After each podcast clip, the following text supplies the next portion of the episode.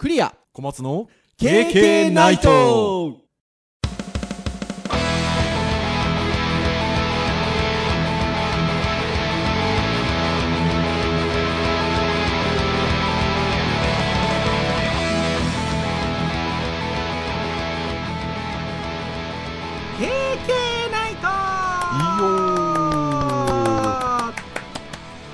ということで第318回の配信となります。お届けをいたしますのはクリアと。はい、小松です。どうぞよろしくお願いいたします。はい、よろしくお願いします。はいということで10月の配信も3回目ということでございましてだんだん下旬に差し掛かってきているという感じなんですけれども。いやー福岡はやっぱ急になんか冷え冷えする感じになりましたよ東京も結構寒いですよ。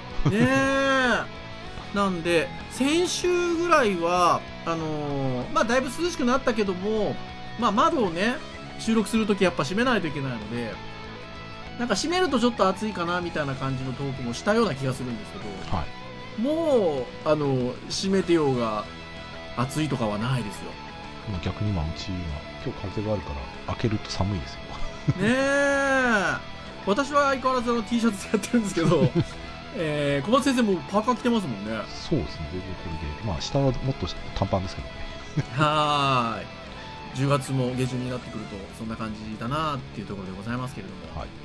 いやー前回ね Windows11 の話しましたけど なかなかあの新鮮だったんじゃないですかねああ、まあうちでは確かに、ポッドキャストであんまり話さないね。話さないですよね、ん。Windows11 のなんかそういった細々した機能のことってお話をしないので結構新鮮だったんじゃないかなと思うんですけど。はい。私なんかもあの SNS で配信されると配信されましたなんて発信するんですけど。なんか気持ち普段リアクションくれないような方 リアクションくれてたようなまあ気の気もしないでもないかなっていうやっぱりちょっとテーマが普段と違ってたんでっていうのもあるのかななんてね思ったりしておりましたけれどもはい。そんな回を受けて今日ですよ。本当は先週ハードガジェット会だったにもかかわらず、Windows 11の、まあ、OS の話をしたわけなんですけれども。じゃあ今日はってことですよ。今日にハードガジェット会を取っといたわけですよ。もうね、皆さんお分かりかなと思いますが、Apple のイベントですよ。はい。いやー、開催されましたね。まあ去年もね、この時期にやってますからね。これねだから例年はずっと9月だけやってたんですよあとは年末商戦前にある年とない年とっていう今まで感じだったんですけど昨年 3, が3ヶ月連続でやったんですよねはい。で私どもも3ヶ月連続で確か話したはずなんですけどはい。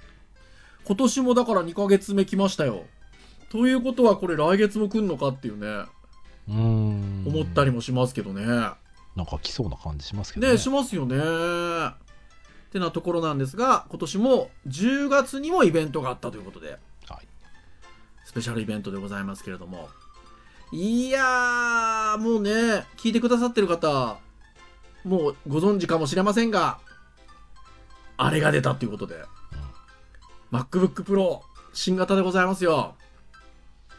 ね、まあ割と、こう、ここのところのその MacBook Pro が発表されたことに対する、こう、なんか、嬉しさみたいなものはね、なかなか 弱かった感はありましたけどね。ねこれはえ。結構がっつりな感じでしたね。ねえいやーでもねまああの出る出ると言われていて言われていてまあ噂通り出たっていう感じなんですけどまあ今回のイベントはもうこの MacBook Pro の新型の発表のために行われたイベントって言ってもと言っても過言ではない感じでございましてまあ他に発表された製品がちょろちょろとはあったんですけどまあもう基本的にはこの MacBook Pro のイベントということであの実際に50分ぐらいで終わったんですよね。ああ、結構淡白な感じだった、そうなんですよ。よ。だからもう本当にこの MacBook Pro を紹介するイベントっていう感じだったんですけれども、いや、こいつがすごいということで、ちょっとなので今日はその Apple イベントについてゆるくトークをしていこうかというところでございますよ。はい。はい。皆さんどうぞよろしくお願いいたしますということでまあいろんなメディアさんが、あのー情報まとめてくださったりしてるんですけれども今日は私どもあのギズモードさんがいろんな形でイベントや製品をまとめてくださってますので、えーそこもちょっと参照しつつもちろん Apple の公式サイトなんかも見つつですねお話をしていければなというふうに思いますが、えーまず、えーギズモードさんの記事で、えー Apple イベント新製品まとめ、えー14インチ &16 インチ MacBook Pro と AirPods 第3世代がやってきたという記事がございますので、まあ、ここを中心にですね、えーちょっとお話をしていこうかなというところなんですが、まあ、先ほども申し上げました通りですね、えー MacBook Pro と、えー AirPods ですね、あの、イヤホンですね、えーこれの第3世代などが発表されましたということで、まあ、大きな新製品と呼べるようなものはこの2種類、MacBook Pro と AirPods と。ですね。まあ、最初イベントが始まりますと、まあ、まずは細々したものの発表からありまして、Apple Music に、まあ、新プランが出たりとか、はいあとは HomePod mini ですね。スマートスピーカー。これに、えー新色が登場ということで、まずはそのあたりの話からちょろちょろちょろと話がなさ、えー出てきたとうん。ということで、はい。そして、まあそこの、まあ音楽絡みですよね、要は。もう Apple Music の新しいサブスクリプションプラン発表があって、はい。それを聞くための HomePod mini の新色が出て、うん。じゃあということで出てきたのが第3世代の AirPods ということでございます。これね、空間オーディオっていうのがね、もうこの半年1年話題になっておりますけど、ああ、ありましたね、そんな話ね。これに対応してるんですよ。なので、いやー、なかなかに素晴らしいんじゃなかろうかっていうところですよね。うん、そうです。だから奥行きなる音とかちょっと体験してみたいですね、実際に。ねえ。いや、これ本当体験してみたいなっていうところなんですけれども、かなりね、耐水性能とかも上がったりとか、1回の充電で6時間再生が可能であるとか、あとはあのケースが、あの、充電機能を備えてる感じなんですけど、はいはいはい。その充電機能に充電をするケーブルがいるじゃないですか、当然。ああ、そうそのケース。スに充電をするための。それが、えー今回は MagSafe 充電になってるっていう。いいですね。ね、そうそうそう。なので、かなりこう、気軽にそのケース自体にも充電ができて、で、まあ、使う AirPods をそこの中に入れとけば、まあ、充電されるので、まあ、かなり長い時間聞くことができるということで。うん、まあ、これ、どうなんですかね。実際使ってる人のこう、違いとかを聞いてみたいですけどね。ねえ。あとは、あの、もう一つ、あの、上の段階のやつあるじゃないですか。何でしたっけ ?AirPods Pro、AirPods Max だっけ？ああ、まあ、そっちが先にあの空間オーディオが対応してて、あとはほら、ノイズキャンセリング？うん。かなり、かなり話題になったじゃないですか。はい。で、今回この AirPods の第3世代にも、ノイズキャンセリングがつくんじゃないかっていう噂もちょっとあったんですよ。はいはいはいはいはい。なんですけど、えっと、実際にはノイズキャンセリングはなしと。あまあ、空間オーディオだけは対応したんですけれど、えーノイズキャンセリングはなしということで、ここはやっぱ差別化ですかね。うーん、なんかできそうな感じもするんですけどね。これだってノイズキャンセリングついたら、あの、プロ買う意味がなくなっちゃいますもんね。まあ、まあ、そうマッですね。クスはね、ヘッドホンなんでね、あの形が違うんで、はい需要が違うかなと思うんですけど。っていうところで、はいまあ、ノイズキャンセリングはつかなかったけれども、そういった細々としたところの機能が、えー充実をしているとうん。いうことで、お値段が2万3800円と。うん、まあまあ、いい、いい線なんでしょうね、きっとこれね。いや、いい線なんじゃないですかね。はーい。これは、でも、買いたくても買えないかな。そうですね。まあ、基本的にはね、私はあの iPhone ユーザーなので、あのまあ、iPad も使ってますし、Mac も使ってるんで、まあね、囲い込みという意味では便利なんでしょうけど、エコシステム的には買ってもおかしくないですよ。ね、そうそうそうそうそう、なんですけど、まあ、逆に言えば、もうこれぐらいの値段をかか出して手に入れるんであれば、ノイキャン欲しいかなって気がするんで、ああ、そうですね。うん僕もなんかこれだったらなんか、坊主のスピーカーも試したいな、みたいな、そうですよね。。なので、あの、まあ、僕的にはスルーかもしれませんが、まあでも、あの、いい製品であることには違いないかなっていう気はしますねあとはやっぱりあのいろんな新しいドライバーが採用されてたりとかえっと、こまごま、やっぱり機能的なものが上がってるので、えっと、音質もかなり良くはなってるということなんでね。なんかやっぱこういうのは聞いて一回体験してみたいですけどね。そうですね。うーん。というところで、えーまずは音絡みの情報が最初にトントントントントンとあったと。で、先ほども言った通り、まあ、50分ぐらいのイベントということで、まあ、残りはもうこれ一つということで、MacBook Pro でございます。ちなみにあの僕も小松先生も仕事用にはあの MacBook Pro 会社から対応されてそれぞれ、はいはい。えー使っているということではございますが一歩上行く MacBook Pro が出ましたね そうですね。これもうあの割と今もメディアがわっしょいわっしょいになっておりましてはい。もうあのモンスターマシン登場ということでかなり言われておりますけれどもいやーすごいの来たなっていう感じですねそうですね。昔のね、MacBook Pro って、本当にクリエイティブで使う人のためのマシンみたいな感じがあって、で今うん僕が使ってる MacBook Pro って MacBook Pro の名前はついてるけど、言うてもあんまりクリエイティブっぽくないんですよ、ね。これねそうなんですよねあのなんかその一概に値段を返してうんぬんは言えないんですけどうん、む昔その僕らがあの昔僕らがって今も使ってますがあの プロみたいな名前のついたもの MacBook Pro みたいなの使っついたものを買ってた時って20万円みたいな世界だったじゃないですかまあ超えてましたね。ねでも最近はプロっていう名前がついてても10万円台から手に入れられるようなものにもなっててでまああのね先ほども言った通り値段で一概には別には言えないんですけどなんかどうなのってあのその MacBook だったり、まあ、今だと Air だったりでももう全然大丈夫じゃんみたいな感じもあってそのプロとなんかそのいわゆる MacBook、MacBook Air の住み分けが結構もう境界線が曖昧になってきてたかなーって感じはしてたんですよね。うん、ですね。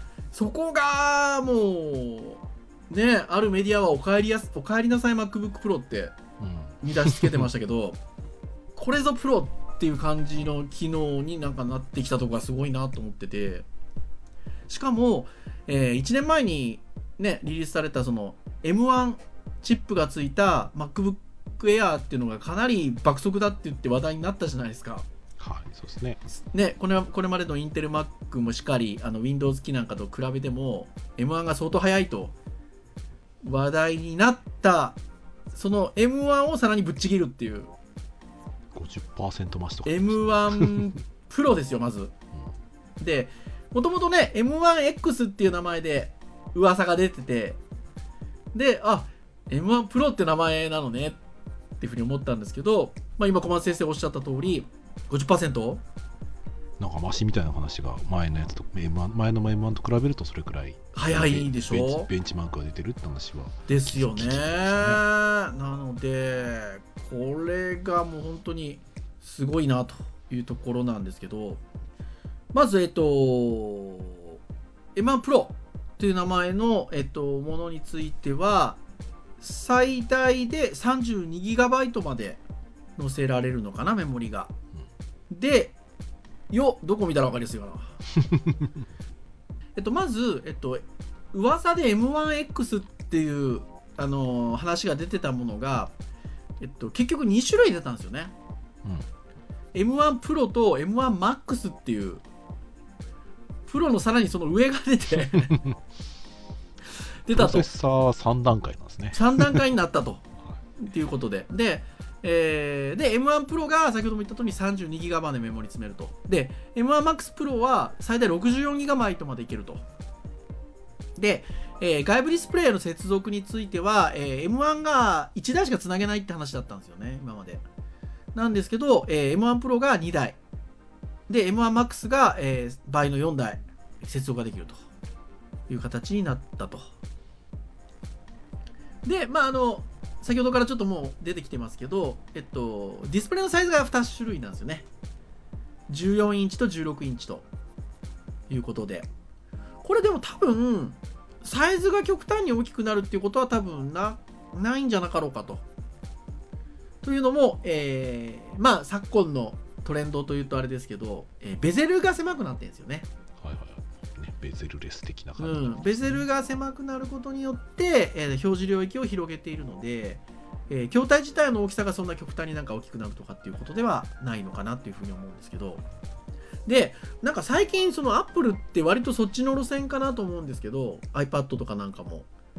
あのもうサイズで選んでくれみたいな。あの要は、えっと、中身の機能が同じ。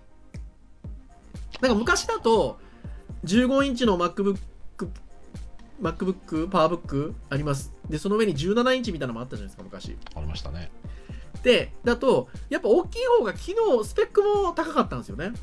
そうですねなんですけど、今回のは、あの、中身一緒なんですよね。一緒っていうか、選べる。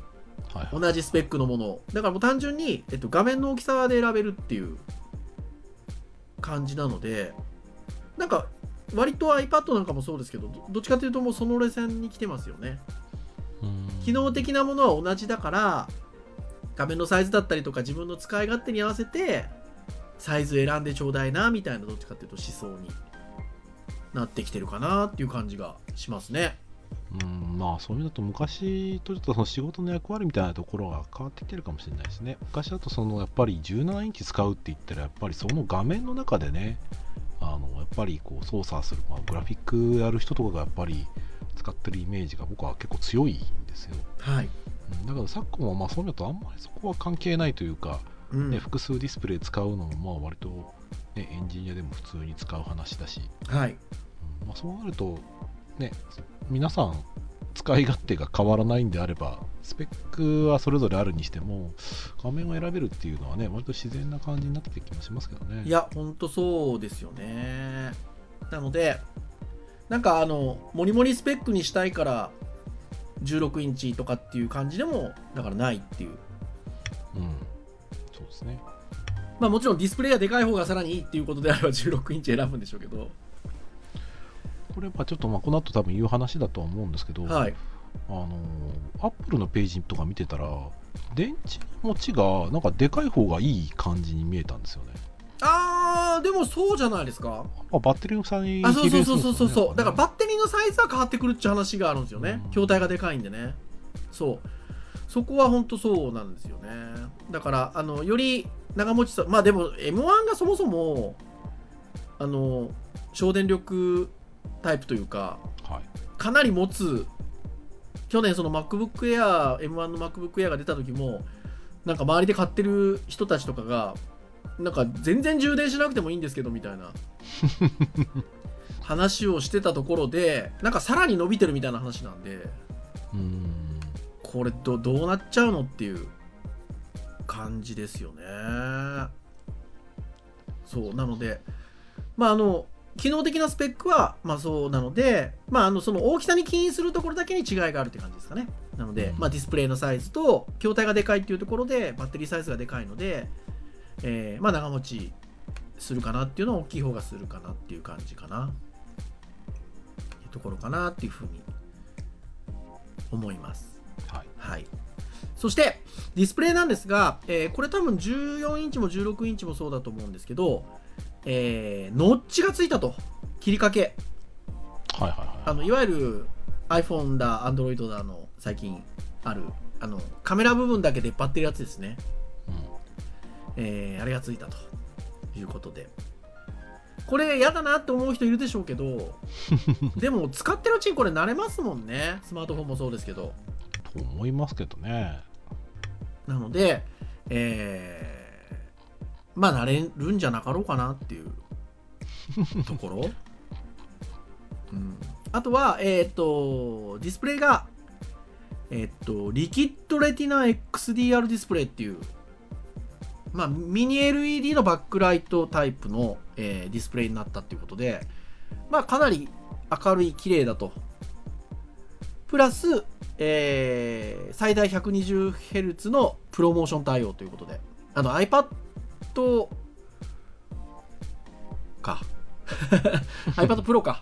iPad Pro にかなり近い感じのものになったということで、まあ、スクロールがヌルヌルじゃないのっていう話ですよね。ということでございますよ。で、はい、これですよ。SD カード HDMI ポート追加。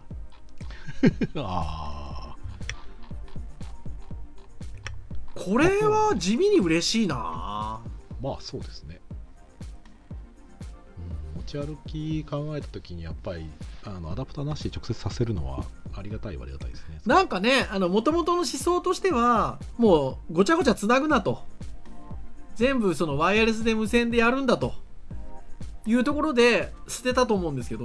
はい。結果やっぱ僕なんかもあのねセミナーだ授業特別授業だみたいなところでいろんなとこを邪魔するときにプロジェクター出しましょうみたいな話になったら結果やっぱ HDMI つながないといけないので場所によっては。はい。アダプターなんですよ。そうするとそのアダプターが出てる状態のところにコードがつながってるみたいな状態って全然スマートじゃないじゃないですか。そうですね。みたいなことで言うとどうなのって話があって。まあやっぱねつなぐにしても本体にそのた端子があった方がねスマートですもんねそうですね。なんか僕今家でね仕事するケースが多いのではい。もうタイプ C のアダプターに1個もう HDMI も有線 LAN も全部まとめてくっついてるやつを使ってうるのでん割ともうそれ1個挿したらもう全部つながるっていうところではすごくシンプルでいいしはい。まあただね結局思想として無線でっていうのは別に間違ってはないんだろうけどただアップルのエコシステムの中で行く分にはまあきっとね結局そこですよね。ね。そうそうそうそう。うん結局全て僕らからしてみたら、まあ、むしろ Windows だったりとか、まあ、普通に HDMI ケーブルもどうぞっていう感じでうん。渡される方がやっぱり普通っちゃ普通なので、すみませんアダプターありますか？とまあね僕大学とかでも自分のマシンつなげるときに一応その事務局に行って借りますからねアダプターね、は 毎回、いいやそうですよね。うん、変わんないってことですよねそこはね。なんかこういう端子をそのなくしていくっていう発想ってその薄くしたいみたいな発想があるんだろうなっていうのも思ってたんですよ一方で。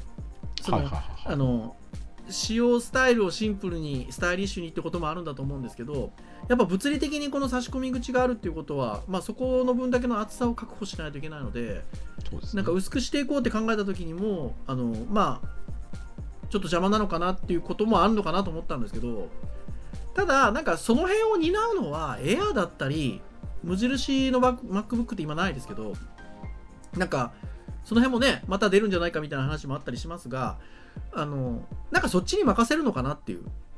その薄く薄くしてよりこうスタイリッシュにもつながないでっていうのはもうそっちに任せてやっぱりねプロはクリエイティブな要素もねで使う部分が多いと思うのではい。そうなった時にじゃあそのまあもちろん軽くて薄い方がいいんでしょうけどそうじゃなくてある程度の堅牢性を保ってみたいな考えた時になんかそこじゃないっていう感じになったんですかねうーんじゃないですかね。で、僕なんかもね、やっぱね、今自分のその仕事で使ってる MacBook Pro が、はいまあ、タイプ C しかついてないんですよ。言っうんてしまえば当たり前なんですけど。で、はい何が困るかっていうと、うん。そのサブディスプレイ出すときに、うん。あのアダプターかませるんですね。で、僕はい。このこのアダプターを多分この MacBook Pro にしてからおそらく3、4個使ってるんですよ。はいはいはいはい。まあ、そのうち1個はもう安いやつ買っちゃって壊れちゃったのは、まあ、それはしゃあないんですけど、はい。ただ壊れたやつも今現現役で頑張ってるやつとかもダウンサイジングしたやつも全部発熱がすごいんですよ。あー熱ね。ら多分その HDMI とその Type-C の変換効率が、まあ、良くないんだろうなっていうのをずっと思ってたんですね。直差ししてくれたら変換も何もないので。そうですね。まあ熱くなるかもしれないけど多分今よりかはマシだと思うので。いやーいいじゃないですか、まあそういう意味でもねうん電力の減りとかは、まあ、むしろあの熱って結局熱が出るってことはそこにその電力のロスしてるものがあるってことなのである意味それがなくなってくれたらそういったところも見込めんじゃないかなって気はしますけどね。いや本当そうですよね。あとはやっぱ SD カードスロットも地味に嬉しいな。特に最近ほら私カメラああ撮るからもちろんあの最近はねもう無線でそれこそカメラ本体から飛ばせたりもするんですけどでもやっぱねとはいえポンってやっちゃった方が早いですからねまあ、比較的にはね、SDXC なんでね、まあ、ちょっと上限はありますけどね。ああまあまあもちろんそうですけどね。まあ、もちろん、でも今、今のやつで言えば一番いいやつ使えうますからね。ーん。いやそうなんですよ。でまあさらにいわゆるサンえっとサンダーボルトの4、まあ、いわゆる USB-C も兼ねてるっていうあの、はい。あそこもあれも3つかな。うん、そうです。ついてるんですよね。3つついてるんで。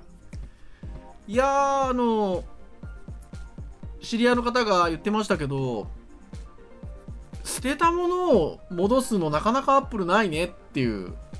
もちろんなあったかもしれないですけどどっちかっていうとね捨てて捨ててそれでリードしてきた方なのでなんかねなくしたものを戻すってなかなか珍しいなっていう。うん。ね感じしますね。まあね、多分なくしてきたことで、新しいことをデファクトに持っていくっていうところで、達成してきたんだと思うんですけどね、今回は多分そういう意味だと、メリット、未来におけるメリットはおそらく見えていて、うんそれにおける、その、変わらない部分、変えられ、変えにくい部分っていうところが、まあ、そこまで障壁にならないんだろうっていう予測があったんじゃないですかね。そうですね。うん。うん。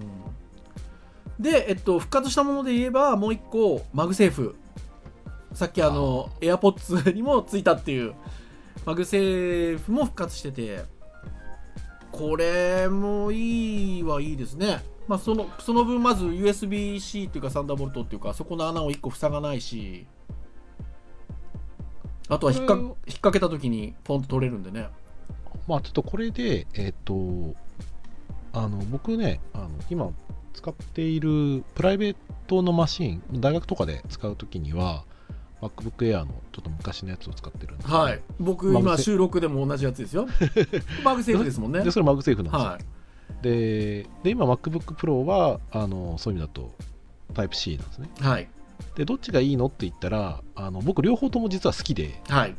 片っぽは MagSafe がやっぱりそういう引っ掛けた時とかにもあるし、好きなんですけどあのね持ち運びはね僕今の方が好きなんですよ。ああわかる。それもわかる。結局アダプターとあの線が分けられるじゃないですか,、はい。だケーブルはケーブルだけでできるしアダプター壊れたとしてもそのなんだろうなケーブルだけ差し替えることだったりアダプターだけ差し替えることができるっていうのがすごいありがたいので。確かに。 MagSafe の場合それが根元がどうなってるかですよね。そうですね タイプ C マグセーフとかあるんだったらまあそれが一番ありがたいんですけど。ああそうですね。いやー確かに。確かにまあまあ確かに、まあ専用っちゃ専用なので、うん。構わないですけどね。今たまにあの使い方使い方として良くないかもしれないんだけどあのあ充電器どこだっけなどこだっけなあめんどせえやって言ってブチッとでパ スタしてる時もあるので それはそれで楽なんですけど。これはでもどうなんですかね。その MagSafe が復活したえっとでもえっと Thunderbolt 4、まあ、USB-C は3つ端子残ってるじゃないですか。はい。今までのやつでも充電できるんですかね？あー給電できるとね確かにちょっと選べていいですね。ねえ。そこはね。うん。そこはなんかちょっと気になるところだなと思いますね。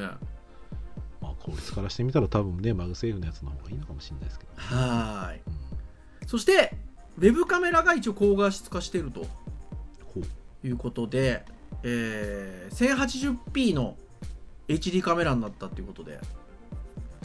確かにねあのちょっとカメラの質は悪いなと思ってたんですよね。そうですね。うん。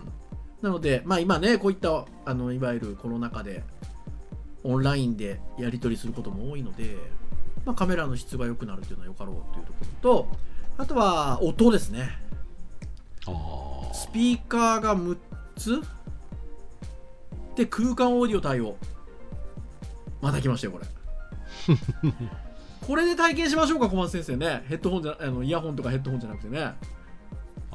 空間オーディオ。これいいですよ。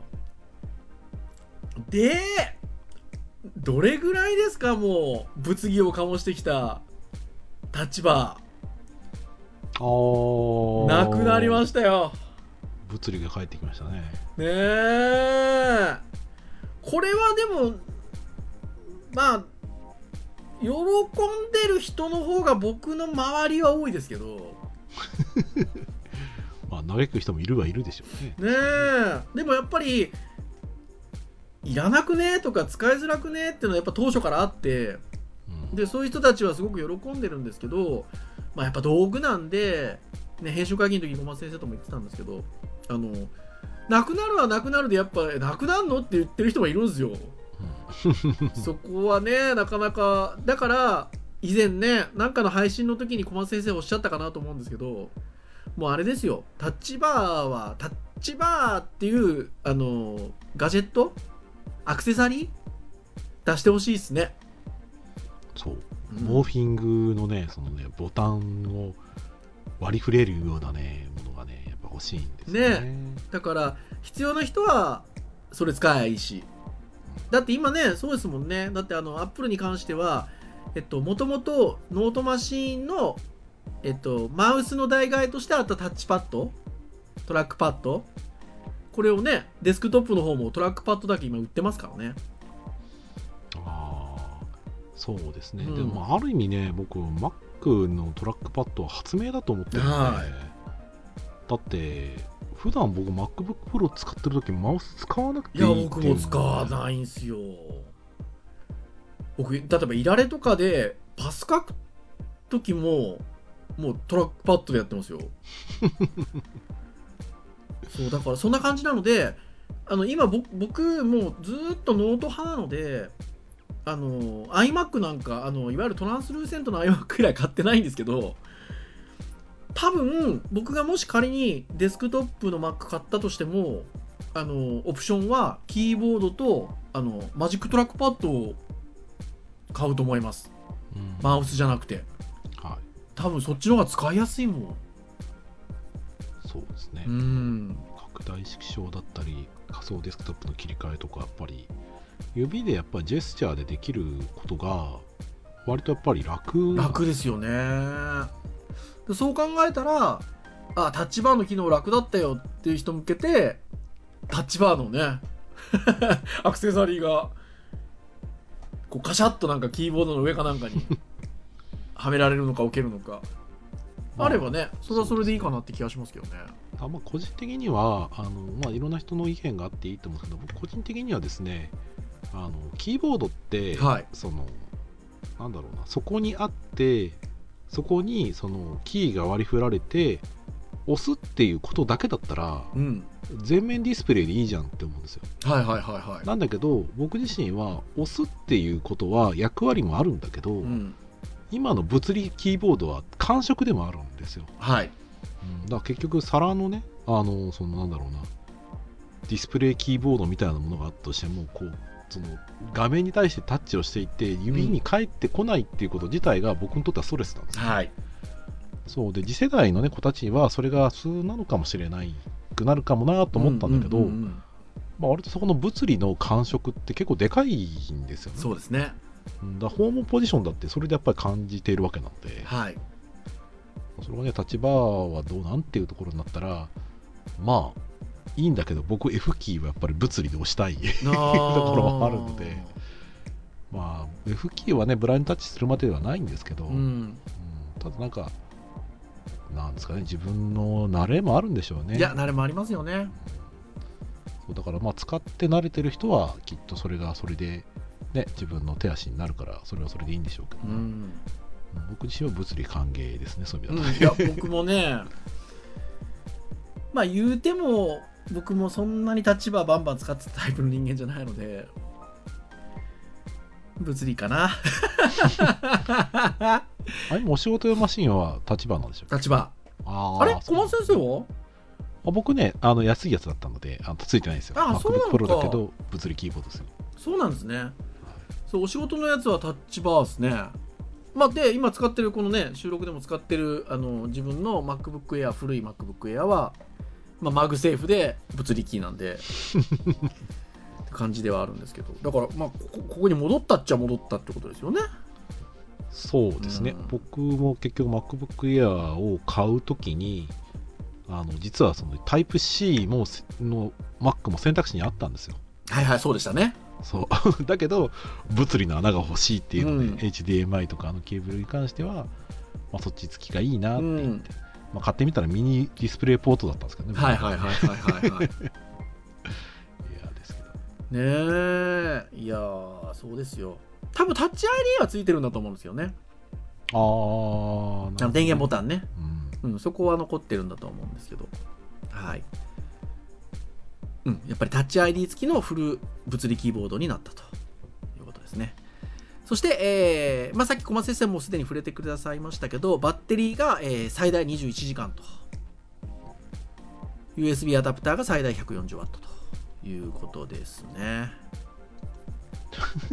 すごいですね。すごいですよね。まあ、21時間連続で働くこともそうはないですいやからね。ないですよ。とてもすごいなっていうふうに思いますね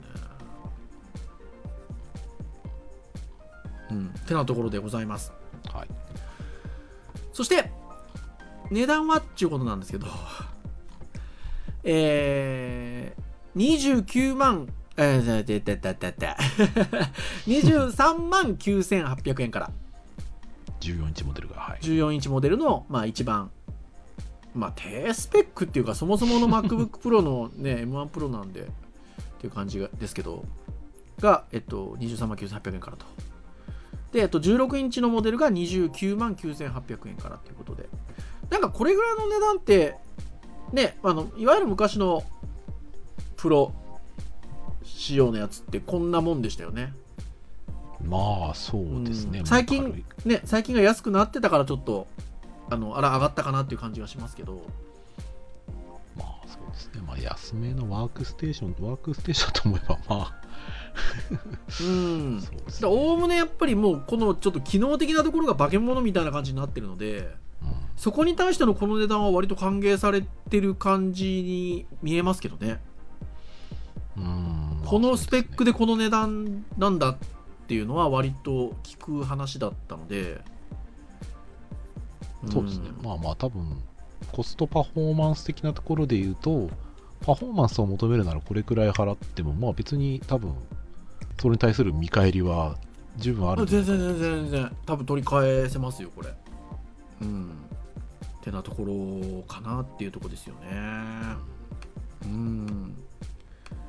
です。ということでやっぱ皆さんどーっと押し寄せてるのであのもうあっちゅう間に納期が 1ヶ月とかなんとかなってるみたいですけどね。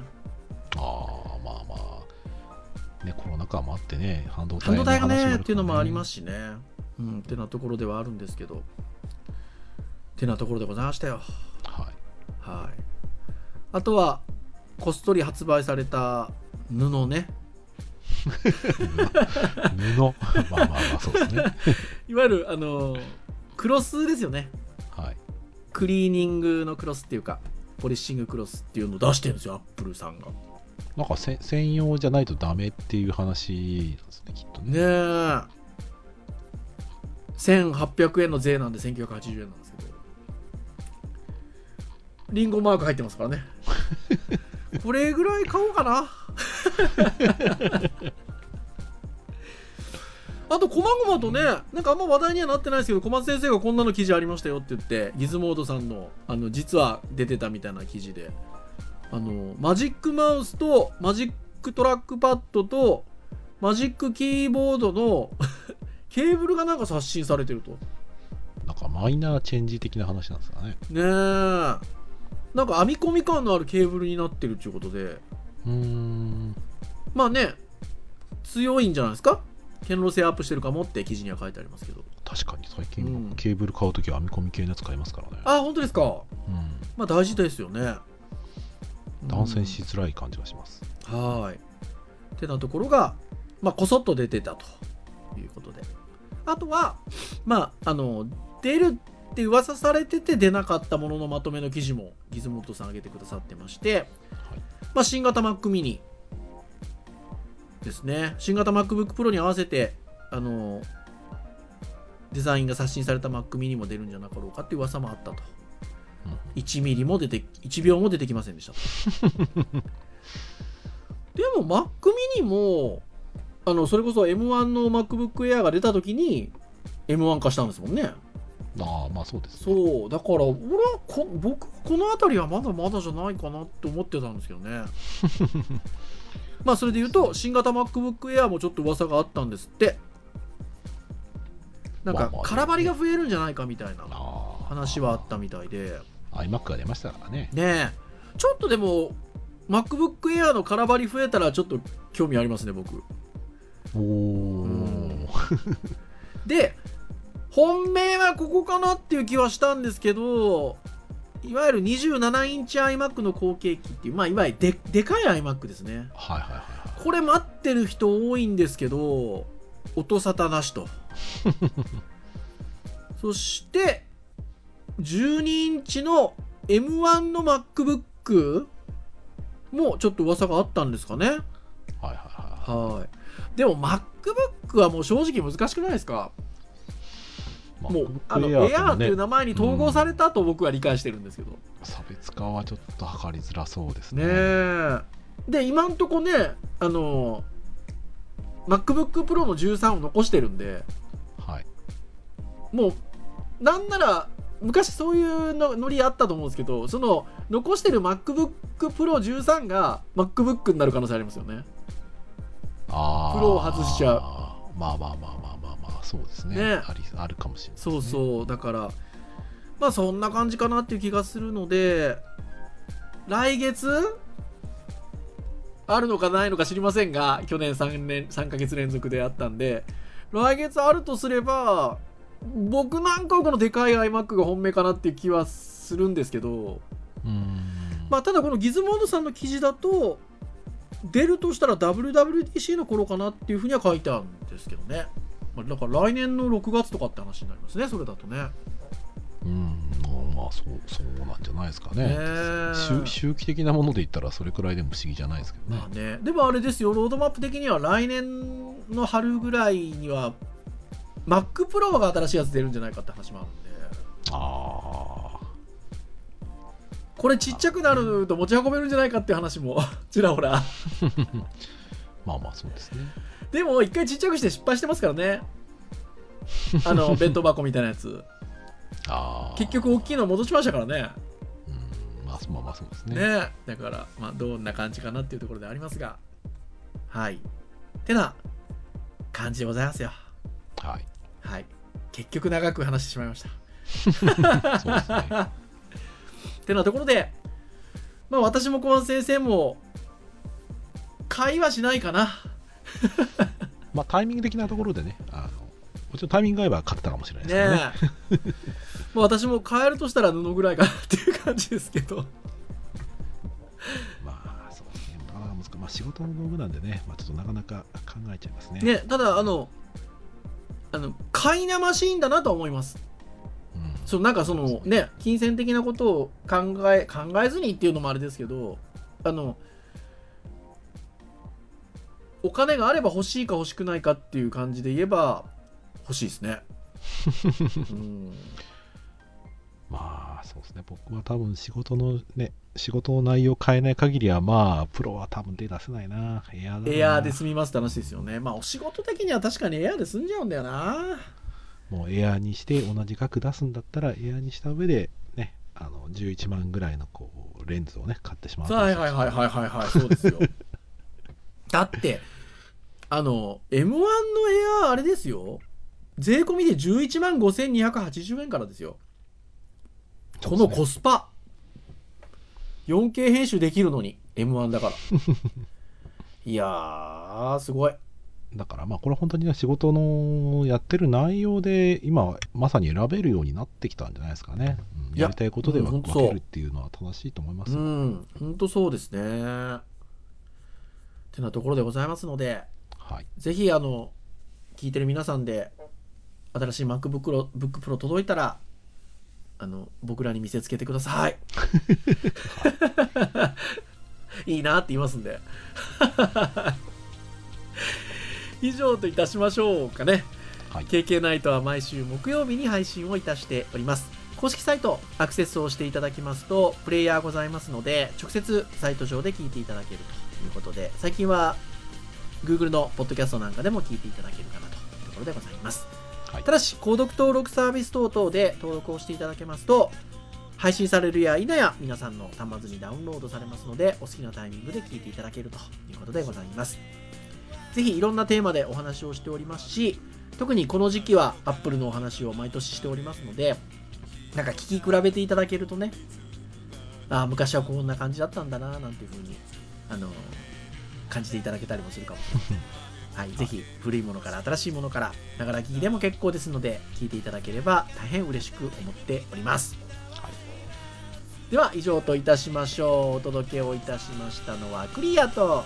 はい、小松でした。それでは次回319回の配信でお会いいたしましょう。皆さんさようなら。さよなら。